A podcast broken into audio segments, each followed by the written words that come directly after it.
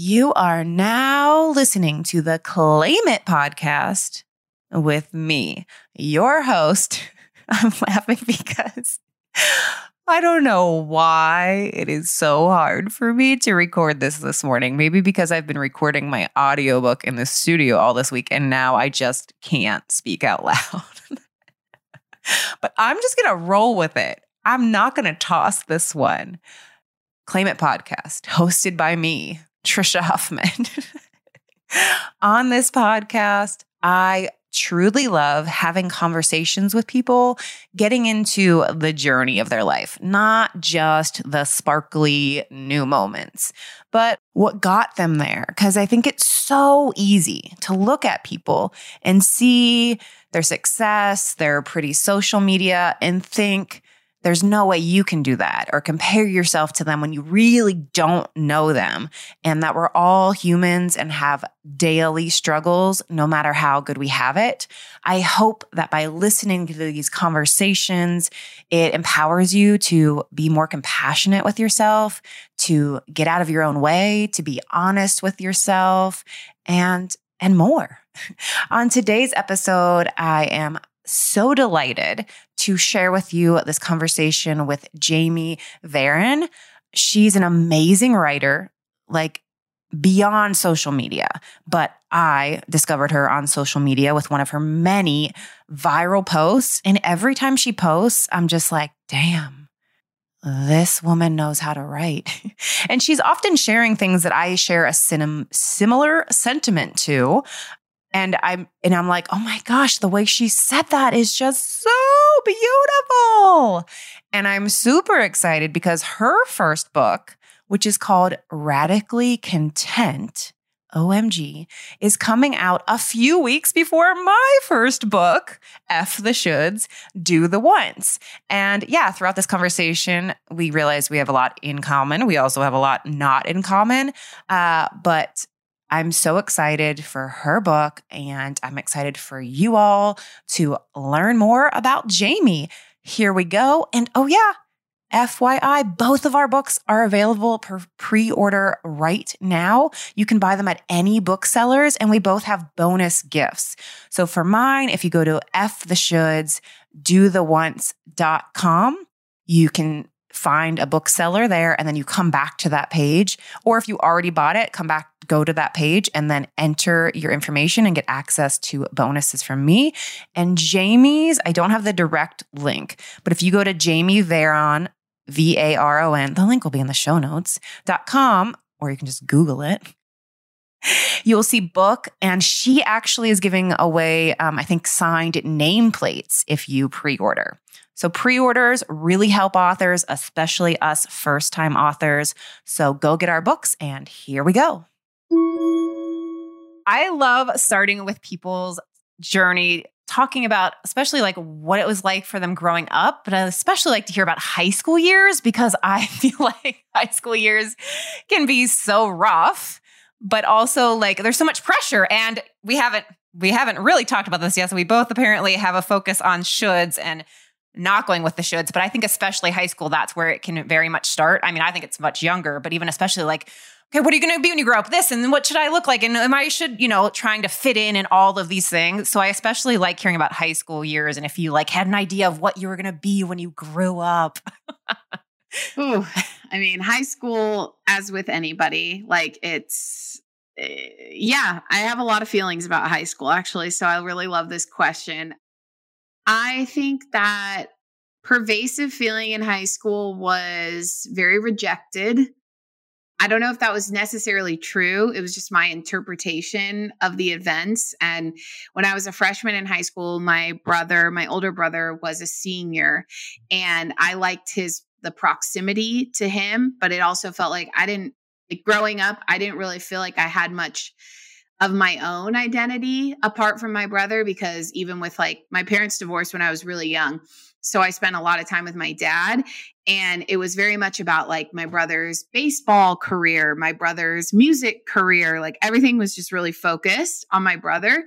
And so I don't think that it took me until college to really say like who am I? What what matters to me because I think in high school I've people have told me that they thought I was like cool and you know kind of over high school. Like i guess i gave off this like like you were like yeah, like i was like too good of. for high school that's what they and i'm like um no i was just trying to like stay under the radar and you know make sure you know i just felt like i felt i think i was very insecure. Um i had been like not necessarily like heavily bullied but definitely like in middle school had been made fun of for my weight. And so by the time I got to high school, I was just like, nobody look at me. Everybody kind of like let me do my thing and let me get through this. And I think that was also a time when I started to notice that I would like kind of disassociate from reality in order to deal with reality, which like had continued to be a pattern and is something that I now am very aware of that I don't do anymore, but I that was a coping mechanism. And so high school just felt very intense. I wasn't really like in my element, in my genius. I didn't know what I was doing. Like I actually at that point my whole goal was like get out of this hometown because I grew up in this like affluent um, northern california town where like we weren't affluent but everybody else was you know one of those places where like everybody's driving a new car but the te- like the students are driving a new car but the teachers are driving like old beat up Hondas. And me too. I was driving the old beat up Honda that everyone was making fun of. And I thought it was cool that I even had a car, but they were like making fun of me for not being rich. And I didn't realize that until like 10 years later. I was like, oh, they were making fun of me for not having money. Like I thought I was in on the joke. I wasn't. Oh wow! so you didn't even realize that you weren't like that. You, yeah, that I was like, cool. That's probably better. Car, you know. They're like, you don't have a brand new Jeep Cherokee. And I'm like, I don't even know what that is. Um, I have my brother's old car. This is cool. Um, and so I think that my whole goal is like, get out of this oppressive environment where everyone is exactly the same. There's talk about shoulds. Like in those kinds of places, those suburbs where there's money, everyone's trying to be the same person no one wants to stand out no one wants to do anything you know that kind of ripples the status quo and i was like I am oppressed here. Like I could not wait to get out. And so my whole goal, I didn't even think past that. I don't think. I was like just get out of this town. And now I go back and I'm like it's fine. I don't really, it doesn't affect me. But as that like young teenager, I was like, there's no art, there's no culture. Everybody looks the same. It's so annoying. Like, I didn't, and I don't think I really realized how much that was going to like define me was this like, I cannot be in these like homogenous environments where people are just all trying to like be conventional and conformist and they don't even know it. And I'm like, I can't deal with that. And so when I got out, I was like, I'm free. you know, like I'm out of here. And that was the biggest thing cuz like I I thought that I had a lot of dreams, but really the dream was just like get out and then figure it out and get around people that you're going to like actually be able to connect with because I was done with that town. And when you were like, because you were saying like, oh, just trying to like blend in or like put your head down and get get through it. Like, did that even affect like what you wore in like you know like the clothing? I don't know if you had a uniform or like at school or whatever, public school or what. But yeah, like, and also, did you have like at least some close friends that were that, or did you just sort of choose to isolate or had friends but still were like, okay, I just still don't really feel like I belong here? I always had a lot of friends. I've always had friends. It's just there weren't people that I was really super connected with. And my style, uh, I mean, I had no style. I didn't care about style. I mean, growing up, I I was I don't know if this term is okay anymore to say, but at the time we called it being a tomboy. Like I was more of a tomboy when I was growing up. That's what they called me, and um, I was fine with that because I wanted to be like my brother. You know, I wanted to be a boy. Like I was fine with that. I mean, I wanted to play video games and get my knees skinned up and everything, whatever that means. This is very like typical kind of cliche ways. I'm not saying it as like anything prescriptive, but in my mind, that's how I felt. And then um, I think that I discovered clothes in any kind of way in college because I just felt like, I think even in high school, I was like, just get a, like, I don't even want to be noticed. I don't even want to think about anything. I don't really, it's weird. It, it was not something that I was really trying to individualize myself with. Um, so clothes were not a consideration at all. I didn't have style. I don't think I even like was really tapped into my artistry at all. Yeah, no, I asked because I had a, a, another past guest, Haley Bateman, and she would talk about like how like just disappearing and, and like where she even had like you know she had like wore a hoodie. Like, you know, it was like she very much even her wardrobe was like now, like, yeah, I had this like hoodie that I wore every day, or just sort of like she very much was even like, let me disappear. Right. like, mm-hmm. um, okay. So you said you did go to college. So you were like, okay, let me get out of here. And then you went, did you then, yeah, did you pick a college and just to just to get out of there? Or did you have any sort of idea or like, yeah, like you said, you had these dreams, but then it was just like, oh, to get out of there. Like, where did you actually move to after high school? So I had all the dreams of like, I wanted to go to New York. I wanted to be, I thought like, I'm going to be a writer in New York, you know?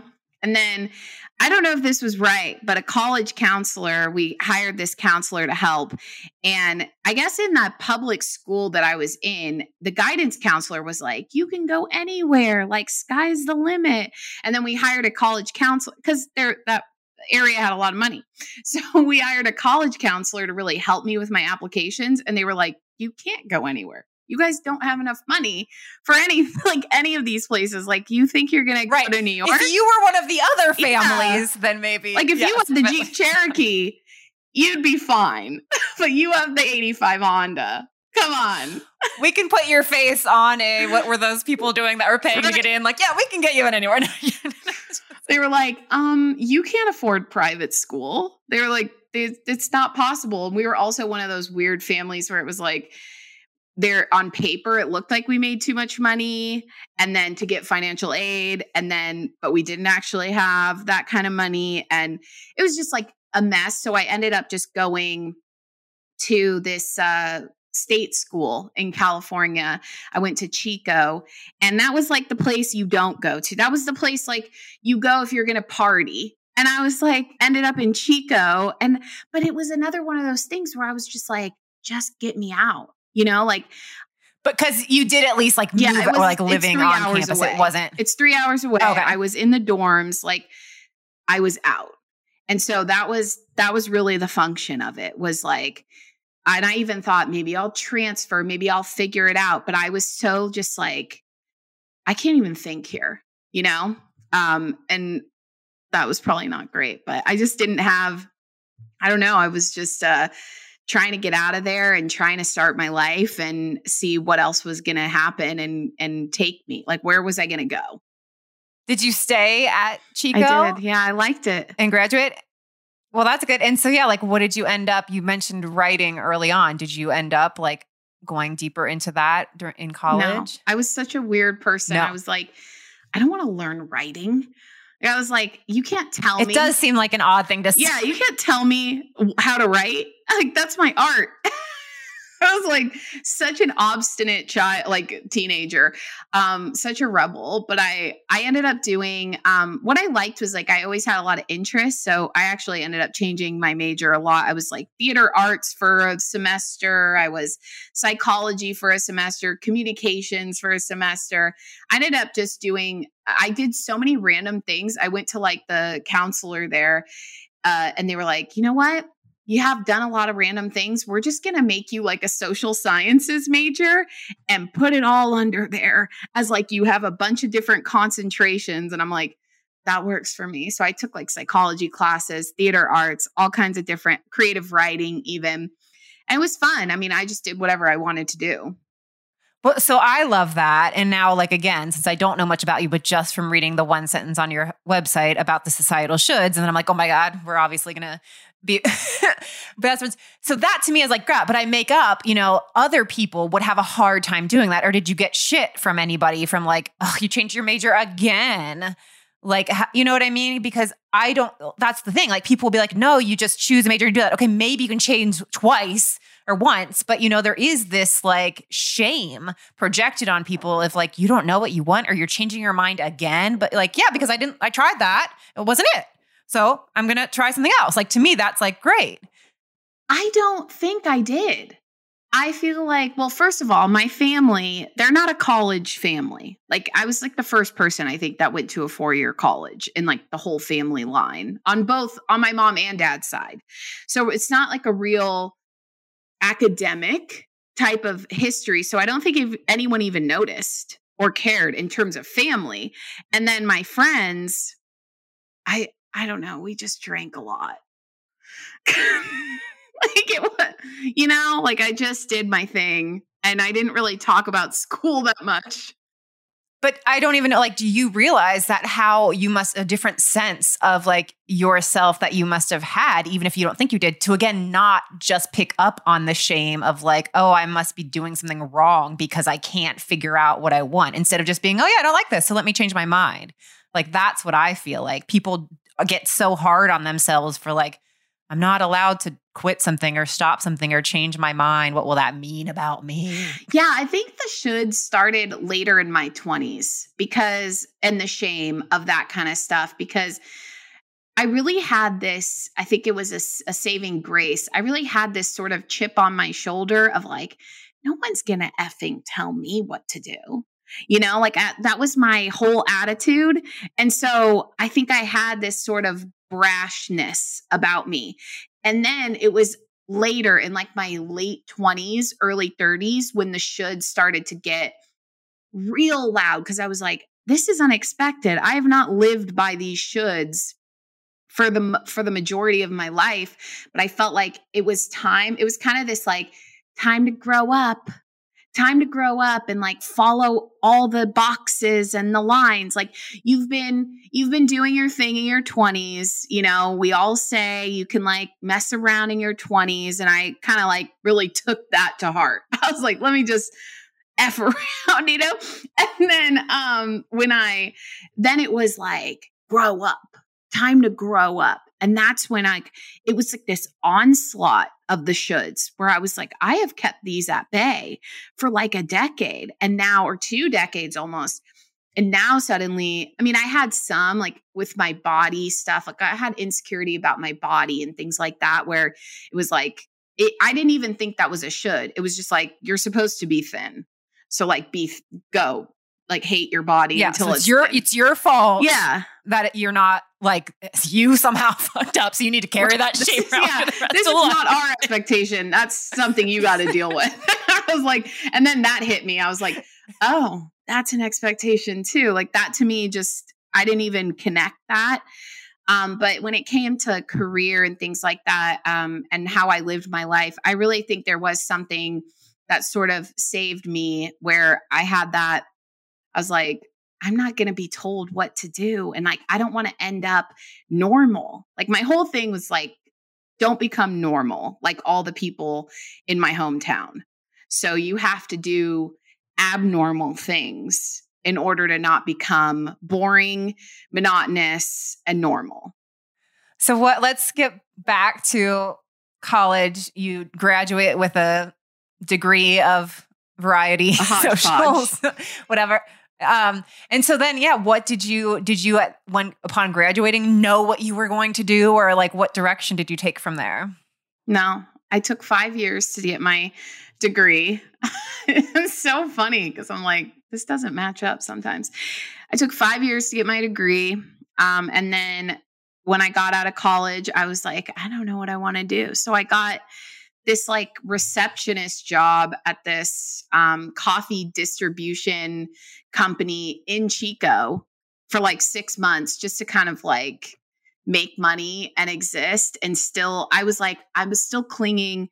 College for me was so fun. Like, I loved college because I was finally out of the hometown.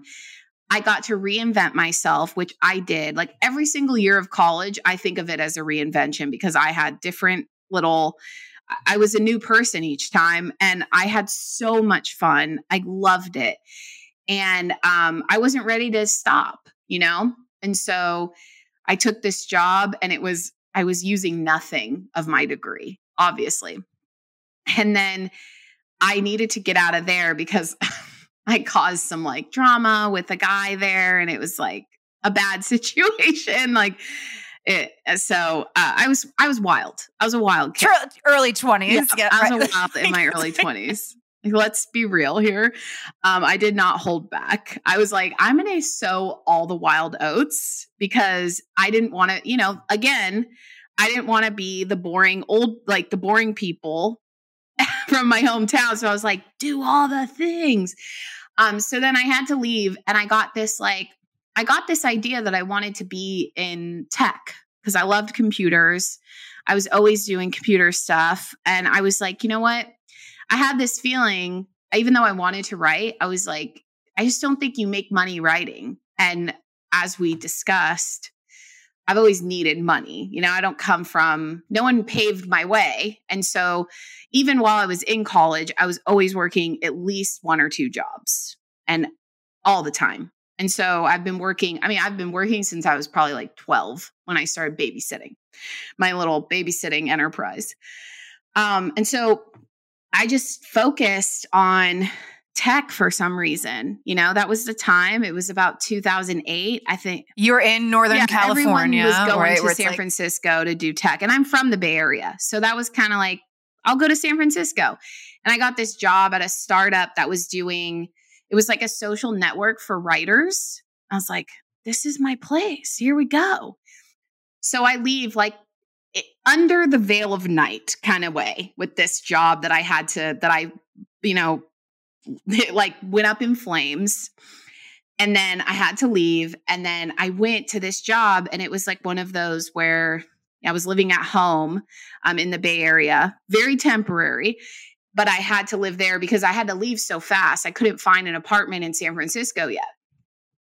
so, you know, it's just like a mess. And so I go to this job, and it was one of those startups that was like, don't expect to have a life. Like, devote yourself to this job. And that was the time where, like, that was a normal thing you could say to people. You can't, I don't think you can say that now. Like, most places can't say that now. I think, especially especially during still i was going to say post pandemic but we're still in the pandemic but like, that's i think especially after pandemic it's not post 2020 i don't think you get to say that to people. Yeah. But at the time that was a completely normal thing for the vice president to say to me. And it was just it, that turned out to be a mess too and i left within two weeks and i was like i don't think that i can have a boss I don't think I can do this. And so I quit that job thinking, okay, I'll get something else. And so I wanted to work at Twitter. So I made this website and I knew everybody wanted to work at Twitter at that time. So I made this website called twittershouldhireme.com. And like it had my resume, it had all this stuff. I had no skills. No skills. What's Twitter going to hire me for? But I had but I thought And you even like you built a website. I built a website, but you know, I'm not an engineer. Twitter was like was very like looking for like- engineers, you know? But I, in my brashness, decide to send that website out and it goes viral as those things do, you know? And I become like this internet sensation for a couple weeks. It's like so bizarre. It's just like just girl trying yeah. to get a job at well, because it was like, it was also recession, so everyone was talking about like new ways to try to get a job in the recession, you know? And Got like it. CNN, I did an interview with CNN. I was in Fortune magazine. It was so, so Were you like, what the fuck is oh, going on? I really was. I but like, okay, I mean, I'll take, yeah. I went with it. Twitter asked me to yeah, lunch, gave me lunch, and then they were like, You have nothing, no skills. And I was like, fair like fair. But then, so I took I got that, I got your attention and the attention of the entire world. Yeah. So that would be a skill. No, right. like um marketing anybody hello um but then weirdly someone messages me they email me and they're like i really like the website that you did for twitter should hire me.com are you making websites no but i said yeah I was like, I'll be a website designer. Like, I'll be a web designer. And then I became a web designer in 2009 and I started my own company and to this day still have it. And I've never worked for someone again. And had, did you like was when you built that website was it just sort of like how do I build a website or like was that oh, part oh, yeah. of had you taken some sort of coding or whatever? Nothing. I knew nothing. I don't know how I even did it. I just like I had. But you're will. just like, okay, I pulled it off, so sure I can pull off another one and then another one, and then and you obviously keep learning as you keep doing it. And I think it's because I loved MySpace and I was always building little things in MySpace. And then I have blogs for a long time. So I initially started doing design because I wanted to design myself blog headers. That was the big thing headers in the blog because nothing else could be really customized. And so I actually had some design skills, but it wasn't something I had learned. I just honestly, it was very stressful, but I just kept saying yes to people. And I was like, I'll just figure it out. Like, I'll figure it out because if I can do this and I don't have to commute by BART to a job, like, I don't have to have, because, like, also one of the other things was that first job that I got right out of college um, after the coffee company, the social network for writers, which isn't around anymore. The guy was like real weird. Like it was, I didn't realize it at the time because I didn't really understand, but it was like definitely some sexual harassment. And I was like, I'm out of here. I don't want to deal with this. You know, like I don't want to be in this life. And so I was just my mom, my mom and my dad both own their own businesses. So it really I had kind of a model for it. And I just was like, you know what? I'll be scrappy. I'll make this work. And clients just kept coming. I mean, I never advertised, nothing. I got a lot of I think because of the website that went viral, I kind of got my name out there and then I just ended up um also I was using like a framework for um WordPress that the guy that created it, he really liked my design. So he started like promoting me a lot. I just got a little like some some help along the way. And um, I just went with it. Like I did not even know how to have a business. But I was like, you know what? I'm gonna figure it out because I had two weeks of corporate life and that was enough. Like I never want that again. Um, and so I didn't even like being somewhere at the same time every day. I was like, you want me here at 8:30 every morning? That's rude. It's honestly rude. I don't want that. like, I don't know who that girl was. She really had a lot of she had, you know, a lot of gumption, is what I'll say. But I like her. I like that she did that. She I my past self, she didn't want to she didn't want to take any shit from people. And I think that was really helpful because uh, that even though I had some a lot of struggles in my 20s, that was really defining moments for me of like saying, you know what? 2 weeks is enough for me to know that this isn't for me, and if I can make it work, if I could do it, I'm going to do it. Like and I'm going to just see. You know, and I always said if I if it didn't work out, I'd get another job, but I mean, 2009, it's been a lot of years now yeah. So I'm guessing you had to learn a lot on the fly, even about like how to pricing yourself and yeah, like time, all the things, but you just kept figuring it out. I kept figuring it out. And I had some like random, uh, my life at times has felt kind of magical. Like there's certain, I, I, I expect that. I expect that there's like, going to be a, a sense of magic and surprise to my life. And so there's been some like things that have happened. Like, for example, the first first summer I was doing design with my company, this guy calls me or messages me, emails me to, to set up a time to talk. He wants to hire me for a website. And I quote him for the website. And he's like, that's too low. I'm paying you $5,000 for this website. And I was like, what? Like I had charged my first person $150 for a website. Oh, yeah. I had no idea. So I was like, $5,000. like, that's a lot of money. I mean, you know, and he was like, I'm paying you $5,000. I'm sending you a check. We're going to do this website. He sends me the check. I cash it. I do the initial logo. This guy, to this day, this was back in the summer of 2009, he ceases to exist. He literally sends me a $5,000 check, tells me to raise my prices, and then flies away somewhere. I've never heard from him again. He I never did the website. Wait, like so you didn't even you never did the website. You just did like here's okay, here's a logo And to he you never approve this, and you never it. heard from him again. So it's like an angel that was like, you must raise your prices. It was a check in full. And I was like, it was great. It was amazing. I was like, thank you, Angel. So things like that. But that's the thing, like, yeah, you were only charging $150. That's what I'm saying. Like, I think that is a big thing when people are starting to do anything and re- like being recognized. And yeah, you're like, I don't know what to charge for this. And of course, when you're starting something, sure, start jobs. But even for me being like, even me thinking back then, sure, you'd only built one built one website, but somebody had seen it enough to like it. Like $150 is like nothing. Nothing. But I thought that's so much money.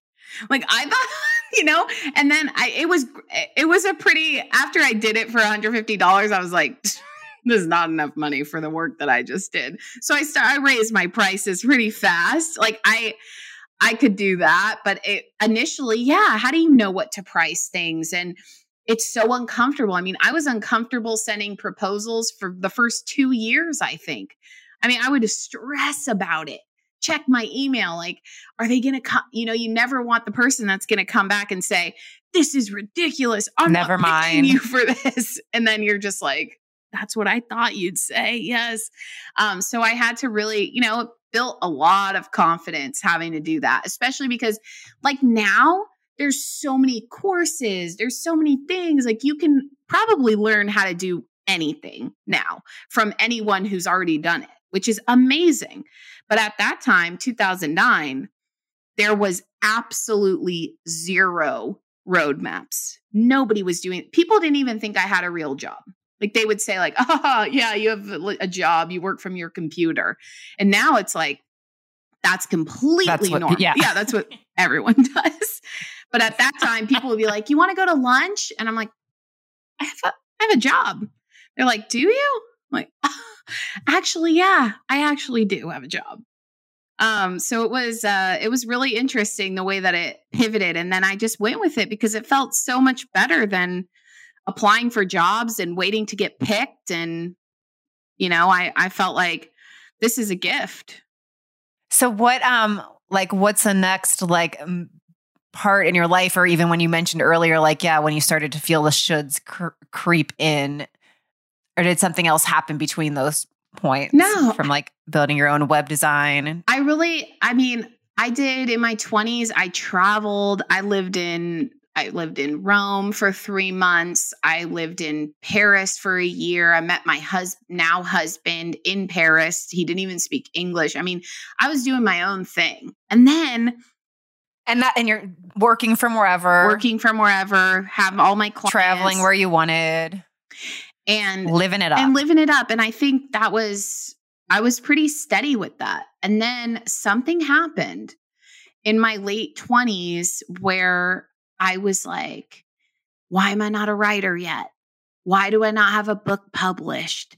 I should, I'm falling behind. I should have already had that. Like I started getting really upset with myself. And I was like, lost perspective on my life for a while. And then I turned 30 and it like crashed down around me because it, when I was 29, I got this job. This was the only time I didn't work for my, I was still doing my design work on the side, but it was only time I'd had a like a real job eh, since 2009. And I was working as a writer for a website called Thought Catalog. And they do, you know, kind of like it's BuzzFeed ish, BuzzFeed adjacent. And I was promised that it was going to be my ticket to writer stardom, all the things. And it wasn't. I gave it like a real long year of trying and trying and trying, but it was really just like clickbait. You know, it was kind of click clickbait. And I that sort of sent me into like why am I not where I'm thought I was going to be yet? Like it's almost like I kind of like woke up to well now it's time. I mean, you're 29, you're 30, you got to like grow up. You got to get your shit together. You got to like, now you're an adult. You got to, I don't know, something about turning 30. It was like this onslaught of all the things that I hadn't really, I, I was so caught off guard because I was like, I'm turning 30. So what? And then it was, psh, like all this stuff of you're not a writer you're not this you you're and there was also some practical things of like you know you're in debt you're like you got to pay off your student loans what's wrong with you? Like i just got all this shame and shoulds and like i also you know my husband and i we met when i was like 25 26 and we've always been really unconventional, you know, traveling and doing certain things and like living the life we want to live. And then it became like, no, we have to settle down now. We got to figure it all out. We got to like, and I don't know where it came from. I mean, I do know where it came from, but like, but it just, but you're, yeah, like it's from all around you, but yes, like all of a sudden it sort of like exploded within you. Yeah, like suddenly you're tuned to a different radio station and you couldn't turn it off. Yeah. And I think it was always there. I just did a really good job of distracting myself. There was also there was a good amount of healing that I had to do in terms of, you know, how I viewed myself. I I think that I recognized that I definitely struggled with anxiety and that as a instead of like working on the anxiety it was more like let me just distract escape avoid disassociate. Like i had some habits that were not healthy for me even though i had a great time. I mean it was so fun but it's one of those things where like your habits and your way of coping work until they don't you know until you recognize like hmm this is not really how i want to continue going. And so, in many ways, it was a good wake up call. But in a lot of ways, I was like, wow, this is really intense. And I know that people get it from a lot of different sources, even earlier than I did. And I, like I'm saying, I mean, it, it did have, I did feel all of those. I just had that sort of like, like, fuck you, you're not going to tell me what to do. Right. You just like brought brush yeah, it off. Brushing it off. It, and of. then something about turning 30, I guess in my mind, that was like, that was the time where you were supposed to have it all together. And like, if, and I also think our generation grew up like thinking that 30 was the end of your life, essentially. You know, it's like downhill from 30. You know, I was recently, I recently rewatched The Nanny and she is so intense. Every single episode is about how she's not married by 30. Like, and she's not even 30 in the show. She's definitely older. But, you know, right. I know. I was like thinking of like imagining that show. Like, she's what? definitely like at least 40 in that show. But, you know, I, I, it fit the narrative.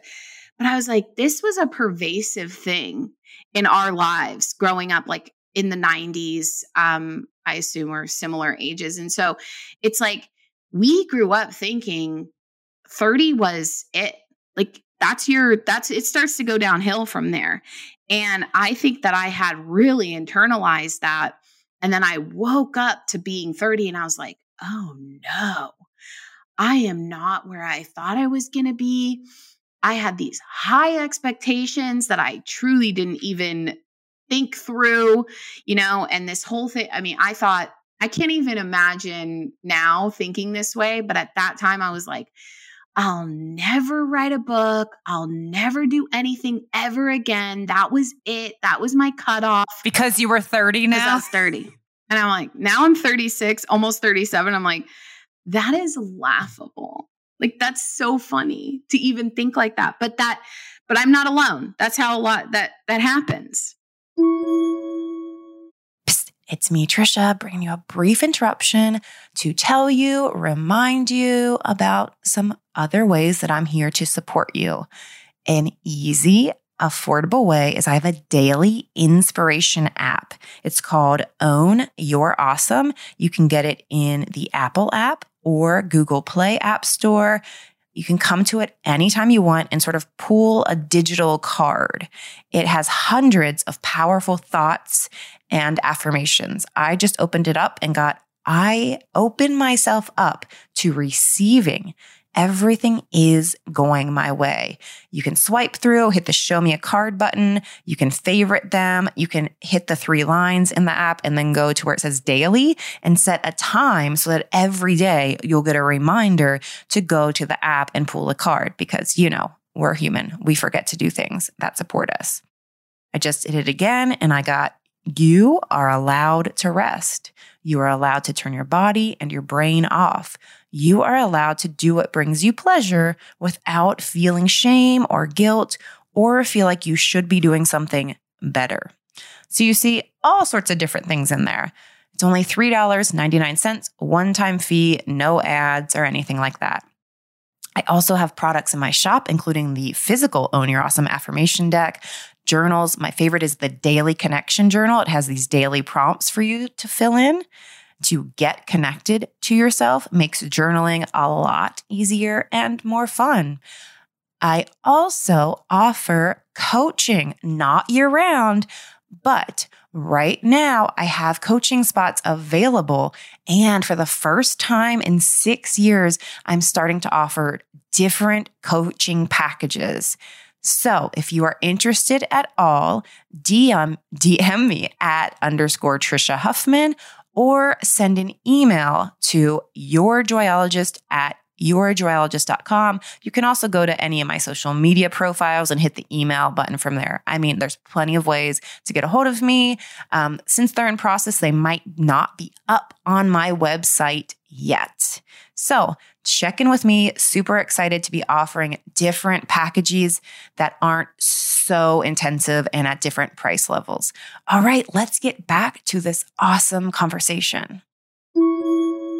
I remember growing up, my mom had me when she was 30 and I, and like I'm I turn 41 next next week. I, 10 days. Oh, it's the, February 10th. So I'm 40 40 right now today. You are 40. 40. Um, yeah.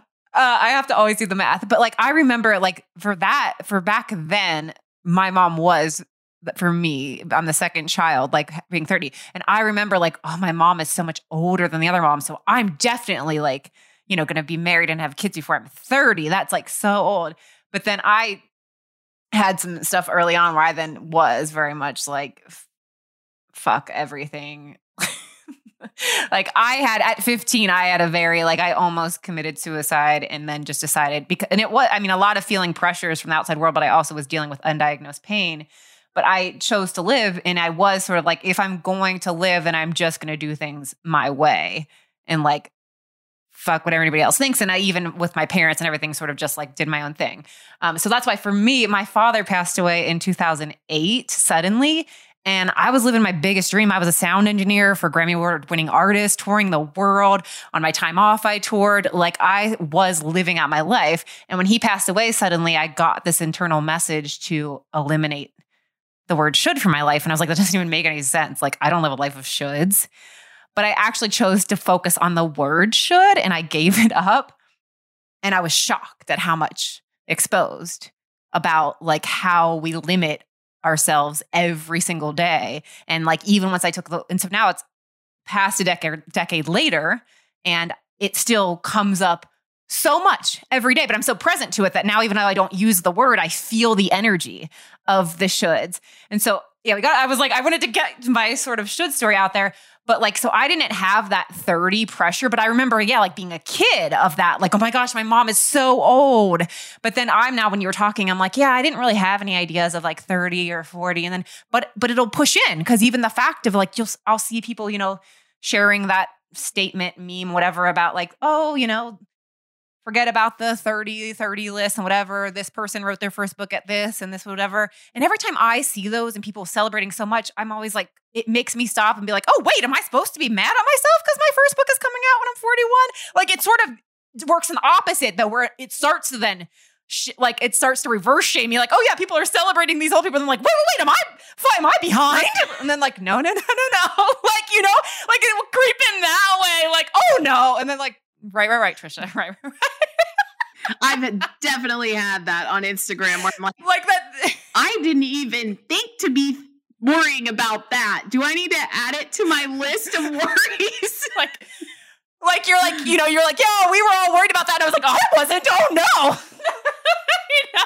FOMO for anxiety. Great.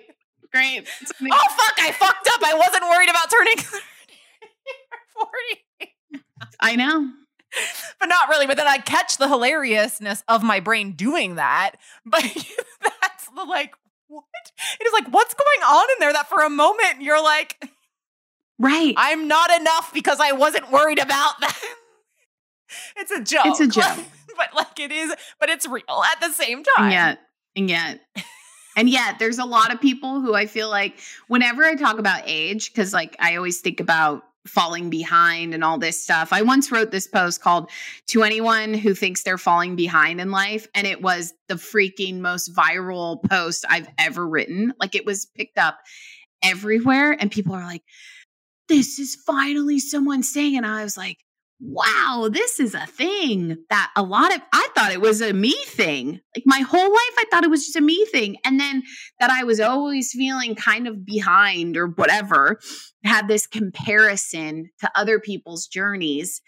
And whenever I talk about that, I get so many people who are like, I'm, you know, 32 and I think it's too late for me. And, you know, da da da da da. It's like, it's I, it is so prevalent though because and it's something people I think they don't talk about because they think that what I've noticed is that they think that it's like not something they can interrogate. It's just a given, you know, just like the same way where we're like, oh, women hate that they're aging. Well, uh, I guess we all hate that we're aging, you know, like I guess that's our thing that we do. And we don't think to interrogate it because we're just like, I guess I'll just climb aboard the bandwagon and hate that I'm aging. You know, it's things things like that. And so I think a lot of people that's why like I talk about the things that I talk about because I'm like you don't even know to interrogate this that it's just a societal expectation. Like that we just the fact that like why do we even celebrate when someone achieves something, quote unquote, later in life? Because it's like the people that are celebrating that are the ones that have created the norms that we don't even need to create. Like they they put these like parameters on things that it's just like, why do we need to celebrate someone writing their book at like 50 because we have this expectation that no one should be able to write their book at 50. But it's like where did that even come from? And this is when I go a little nuts in my mind because I'm like, but where's that from? And why is that? And what? And what's the point of existence? Like I go into this like this total existential spiral, which is something I secretly kind of love about myself. I I do a somewhat similar, but I snap myself out of it so fast to like because I will be like, what? Yeah, what the what? Why are we here? And then I'm just like, well, great, I'm here, so I'm just gonna be alive. like, like I just mm, like I love that. Like when I start to like get so confused and overwhelmed by it all, then I'm just like, oh, well, I'm never gonna figure it out. So hello, I'm alive. Fuck all that shit. oh, I like that. Oh, I like that. I like that better than what I do, which is try to figure it all out and get the answers. you know, the best. I best try to wishes. figure out best the most unfigureoutable thing. it's just like, where am I going with this?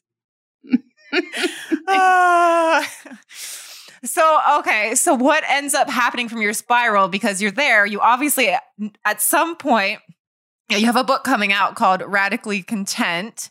What's the subtitle? Being satisfied in an endlessly dissatisfied world which I love so, so, so much. Which that's even the reason my podcast is named Claim It, is because I, again, I would see because from two, I lived out my biggest dream. And while I was doing that, I was working for people living out their biggest, biggest dream. These are people that wrote their own songs, were so successful, flying around the world, you know, like had buy the same shoes over and over because they forgot, get on private jets. They even had supportive loved ones. Like it looked like they have it all. They have it all. They do.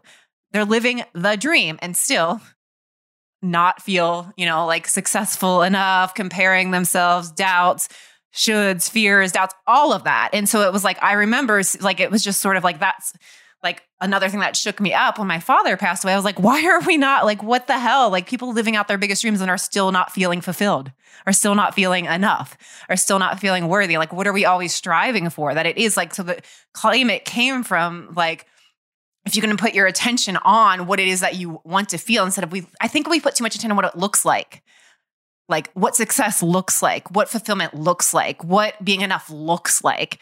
And so we don't ever feel like we're enough. But I'm like, what does that even like feel like? What would that feel like? And if you actually put your attention on feeling it, then like you can work to claim that in any moment. Even if you've done absolutely nothing today, you can claim you're enough, you're successful, you're worthy. So, but I again was tuned into also like this never ending cycle of chasing these things and that you get it and then it just gets moved on moved on moved on.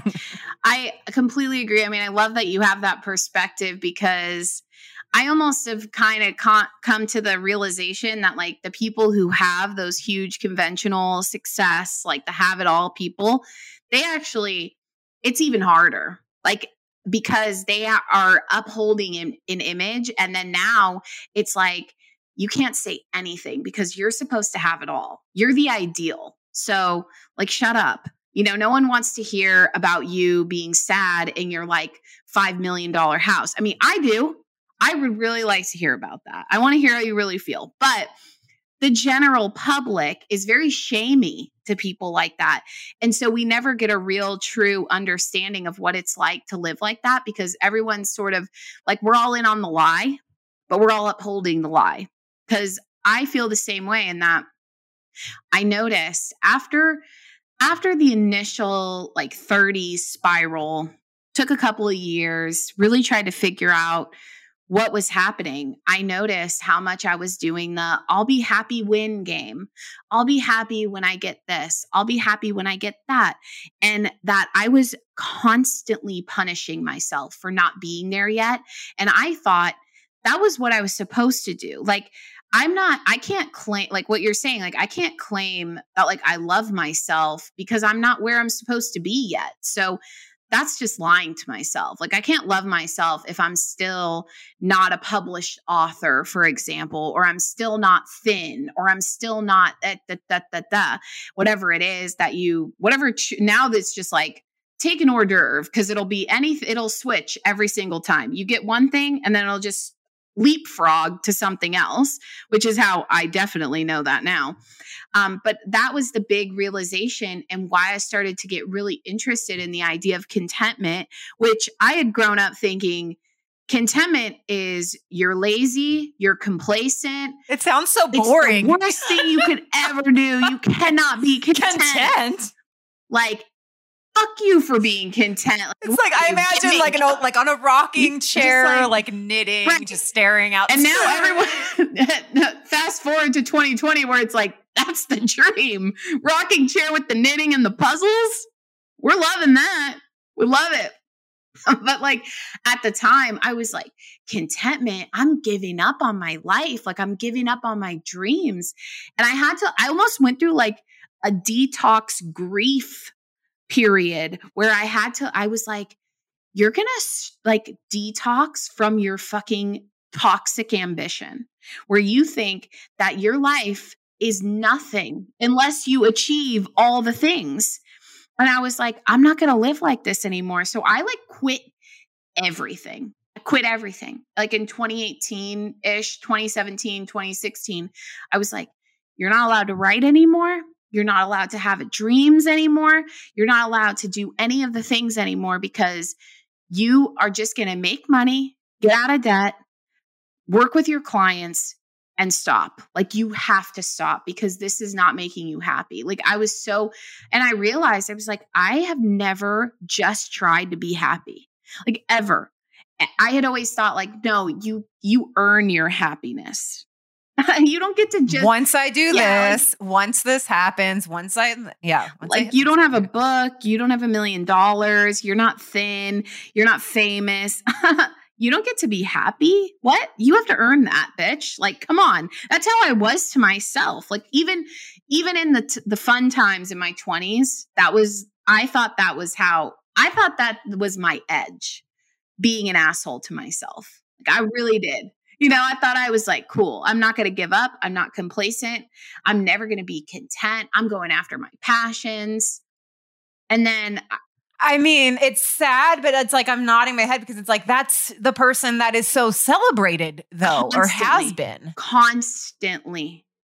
That is the person that's celebrated. I mean, it's like girl boss culture, boss bitch, all these things. And I get it. It's exciting. I I do think that there's that's why I wrote Radically Content because what I found was there was either books that were so girl boss, like, you know, productivity focused, achievement focused, success, success, success. Like we replaced, like the expectations for women were replaced from like, you know, domesticity really to like, now we need career success, do it all.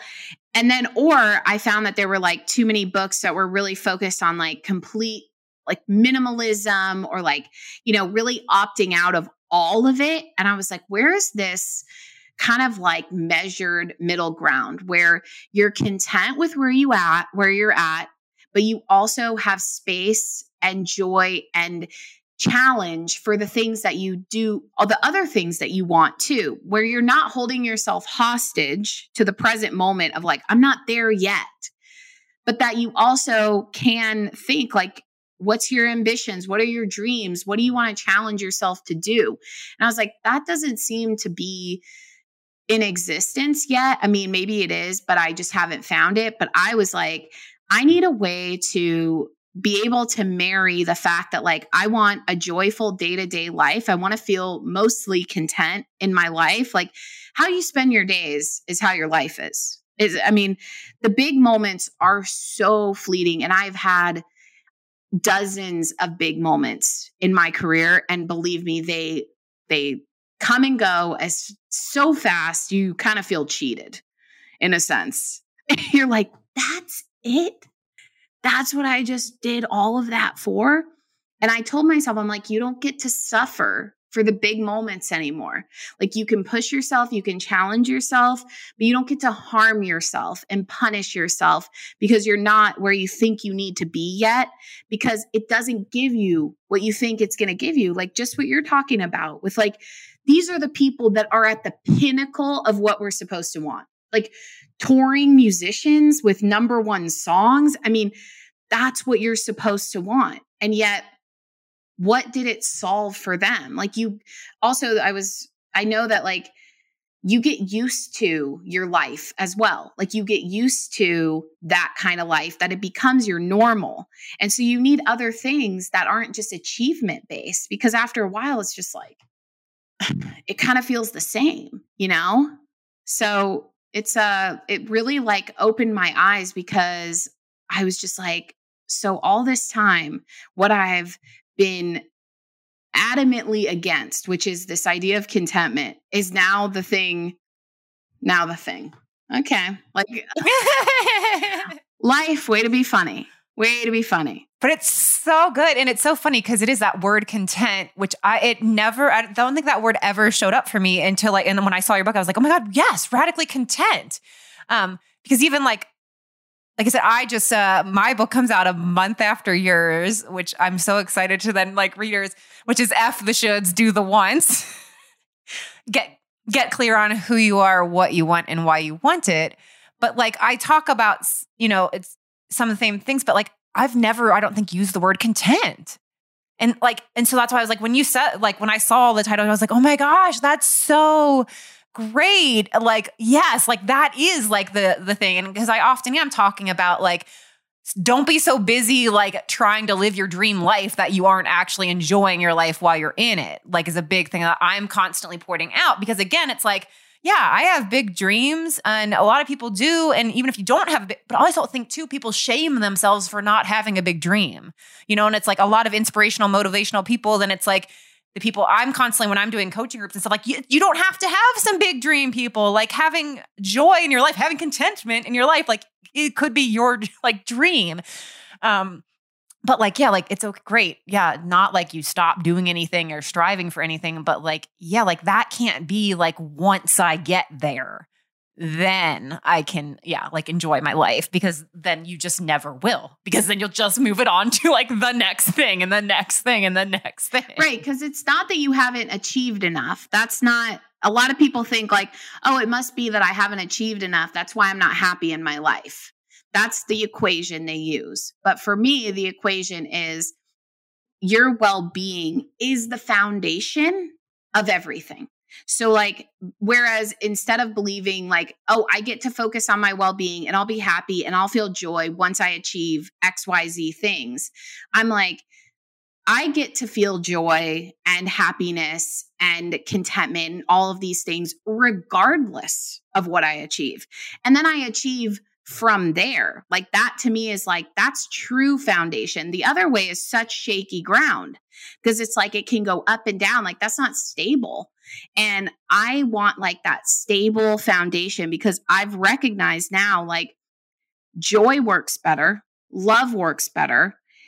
Trying to at least attempt at some version of ease works better. Like I stick with my habits more. For example, like if I want to achieve something big, like write a book, I'll stick to my habits more when I'm going toward a positive thing as opposed to going away from a negative thing. Like instead of going, okay, for example, um, I want to write my book and I don't want to, when I'm writing a book, I don't want to feel like my writing is shit. So let me just like write the best thing I've ever written in my entire life to prove to myself that I'm not a shitty writer, right?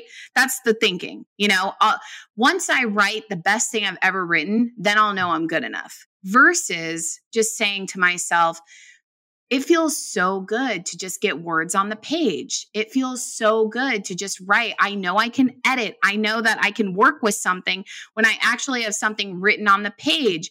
Like, how much more do you want to sit down and write when you think like that? Like, just focus on the consistency, just focus on doing it, just focus on the joy of being able to write today. Like, if you have a spare hour to use versus, I have one hour to prove that I'm a good enough writer. Like, talk about that's why everyone has writer's block. Like, that's why writing is so hard because you sit down and you're like, this has to be fucking perfect. Otherwise, what am I even doing? I'm never going to be successful and then I'm never going to have joy because only you only get to feel joy when you're successful. I'm getting hot. Yeah, when you were like saying uh, that, the like, oh, I can only write if it's the best thing I've ever. I was like, I don't think I'd probably ever write if that was like the approach. I do, but this has to be the best thing that I've ever. ever. I would never write. I'd sit there in complete freeze mode. Oh, I had to mention too when you're talking about how like you know you had seen a lot of books are like telling you oh to have the dream life or like whatever this. Yeah, I uh even now, like I'm gearing up to start promoting my book and I'm having people, you know, build the pre-order page. And so like I wrote like, okay, they were like, here, we need a this pair, you know, a this statement and this, whatever.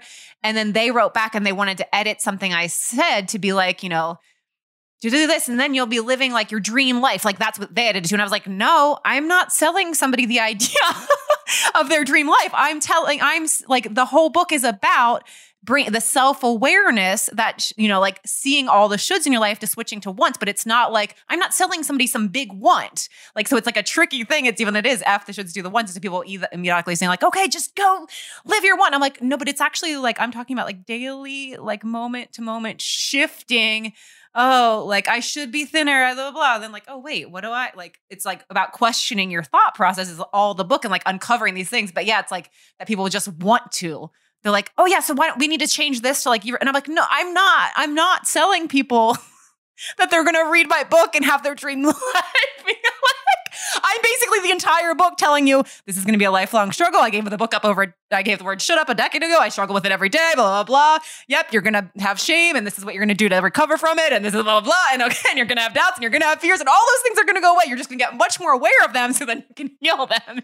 the marketing language is so much. I think that's what also what has like gotten in our heads too, because stuff like that, where it's like the un, like the unofficial last guide you'll ever need to living your most dreamiest, perfect, best life. And it's like, that's a high expectation. Also, like, what is the dream life? Like, I don't even think pe- people have an idea of their dream life. And then if they probably, just the same way that so many people before 2020 used to say to me like oh you're living the dream working from home working for yourself. Oh you could be in pajamas all day. And i'm like how was that for you guys in 2020 that's tough huh?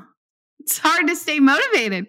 Hard to hard to sit in your pajamas all day and have some like self-confidence right? Like there's some things you know? It's like but that's in the most of the time our idea of like the dream life or our best life it's all just in this it's all a perception it's how it looks not really how it feels like i stopped using those terms too i mean i never talk about my best life i'm always like i want my freest life I want to just be free. I don't need to be the best. I don't need to make my life look better than it is. I'm just going to live like how I feel in my everyday, like Monday, Tuesday, when not just on the weekend. How do I feel on Monday? That matters to me. Not just how I feel Friday night when work's over. Like I want to know am I how do I feel Monday at 2 p.m.? Because to me that's the measure of my life versus how did I feel when I got this big splashy accomplishment and it lasted one minute? And then what? There's the rest. It's like, then it maybe it lasted a day. So then you have 364 more days to do what? Just wait, keep waiting. I'm like, I'm not going to wait. I don't, I don't, I want my life to feel joyful on a daily basis. Yeah. This is what, so this was the sentence that they like wanted to change, which was like, learn how to listen to what it is that you truly feel and want so that you are living your most present, aligned, and alive life. And they were like, can we just change that to like your dream life? And I was like, well, no, because I'm not really even selling you like you're going to be present to what you're feeling, aligned with what you want and why, and you're alive. But that doesn't mean. yeah. That's not most people's dream. They don't know that yet. Now they, they will. they're like, no, no, can we just change that to your dream life? And I was like, you don't understand what I'm telling you. I'm sorry, but we're not. I, I wish I could give you. I know. I know. Uh, but yeah, yay. I am so excited for your book. And I'm so glad we got to have this conversation. I could keep talking to you for hours and hours and hours, but I'm going to get to the questions I ask everybody. The first one is Did you get, uh, did you get the image I sent you? after the fact. Okay. So I have a product line and those there's phrases that go on my keychains and I ask everybody to pick not necessarily which phrase they like the most, but which one they're like, "Oh, I want to be like, oh right oh, right, when you see it. I liked the I am magic. Oh, yeah. And you uh, mentioned magic earlier, right? Yeah. So, yeah, tell me why that one spoke to you, even though we, you sort of mentioned the idea of magic earlier. I think because I, in the past, like, year in 2021 and now going into 2022 i am inviting a lot more magic into my life in the sense that like I don't want to force things to happen. I want things to be magnetized to me, opportunities, whatever they are. And I just want to be like a magnet for that kind of like aligned magical experiences because I've done enough forcing. I've tried to make, I've made things happen and they don't always feel the way I want them to feel. And for me, the things that feel the best are always the things that just like, wow, that was totally unexpected, but I can't, I'm saying yes because it feels so right and I'm lit up by this and I'm going to do it. And I want more of that. I'm inviting more of that magic in versus here's my five year plan and this is what I'm going to do and this is what I expect. Like, even with my book coming out in April, I want that to be magical. I don't even know where it's going to go, what it's going to do. I have no expectations and I just want to enjoy it. Like, I just want to be out there and I want it to just take on a life of its own. Um, and so I've really just invited a lot of magic in. So that one really stood out to me. Yeah. Love that. And yeah, I'm feeling that in my life at the same time too. It's like, don't, yeah, it's like, even though I have myself so many ideas and like, I want to, it's like, yeah, it's like pulling back from the forcing or like needing to prove myself and sort of more settling into, okay, I am worthy. I these things are welcome to come to me and not that I'm going to stop like putting myself back or out or hide myself, but yeah, like just that shift in energy. Okay, what is a go to raise your joy levels? Maybe you're feeling a bit funky and you're just like, oh, I want to boost. There is to raise my joy levels, never fails, go on a walk. I just love my walks. Um, if I really need to be raised in my joy, I go to the beach for a beach walk. And I absolutely, there's not, I've never gone to the beach and gone for a beach walk and left not feeling lighter. The next question I ask everybody to apply this to their own life. What is easiest for you is not always what is best for you. That doesn't mean it has to be harder, but just how sometimes, like, oh, what is, I usually do this, I go to. So, what is easiest for me is blank. What is best for me is blank. Uh, what is easiest for me is watching Netflix, watching TV. But what is best for me is reading a book, cooking dinner, being more engaged in my life. Yeah, maybe some Netflix. I'm just kidding. I'm not saying none. No. I'm saying some. Yeah. But no, I went. I don't know if it was December. I think December. I think I might have watched everything on Netflix. So I think I'm recovering now and remembering, like, oh right, books exist. Right, journal. Oh, remember journal. Like, yeah. remember these things. I forget this all the time. So, you know, I get into a good show, and I sometimes I'm like, go for it. You know, when a show's really engaging and beautifully done, I'm like, I'm immersed in the art. But sometimes I'm like, you're not immersed in the art, Jamie. You're just tuning out a little bit. Uh, okay, the last question is I already mentioned why I named the podcast Claim It. So I would love to know what are you claiming for yourself right now? I think I'm claiming, and it's a reclaim, that well being is the number one priority focus, and everything has to come from my well being, emotional, physical health. Yes, so vital for all of us. Congratulations. I, yeah, I'm like, we mentioned your book, but also since especially you mentioned writing so much, like, congratulations. This is your first book, right? Yeah. And congratulations to you. I love Thank you. Similar and, but, book birthdays. Yeah, like uh, yeah, mine's May 10th. And also, we didn't. Uh, uh, you're also writing fiction. Yeah, I wrote a novel. That's so awesome. It was that been. I mean, again, we didn't. We knew that you kept mentioning wanting to write, but was fiction writing like always something that was in there, or is that something that just came up recently? Um, I think it was always there, but I finally got the nerve to start it, and I started writing in 2020 um, writing fiction. And I, one of the books I wrote, it will not see the light of day, but the other one now it's, it's on its way. It's, it's on its journey. It's a long journey, you know? Congrats. I mean, yeah. I mean, obviously, I just wrote my first like nonfiction like you. And so we understand that's a long journey, but my mind is even more blown for people who create fiction. it's like, because it's like, yeah, like, okay, that I was writing from my own like yeah. lessons and this and what I like knew, but yeah, you're creating a world. yeah.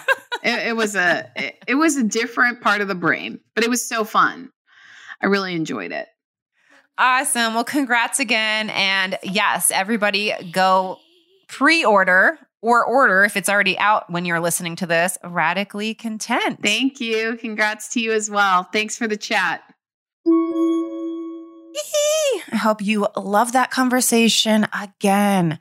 Go order both our books aren't you excited about both so for jamie's jamievaron.com go order radically content and Mine, you can go directly. Oh, you know what? You can go to radicallycontent.com for hers also. Just realizing that as I'm saying it.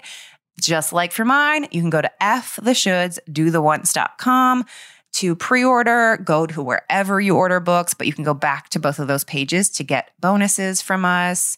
Follow Jamie on social media. Of course, I'm at underscore Tricia Huffman on social media. TriciaHuffman.com, yourjoyologist.com, all the things. Please pre-order our books. It really helps us first-time authors to for for the publishers, for the booksellers to know that people are interested in them and then they so they actually stock them more than just like right now it's just like, okay, we'll put these out. These there is pre-order and so they're figuring out how much inventory they're going to need when the book is actually for sale and of course making sure they have yours in stock.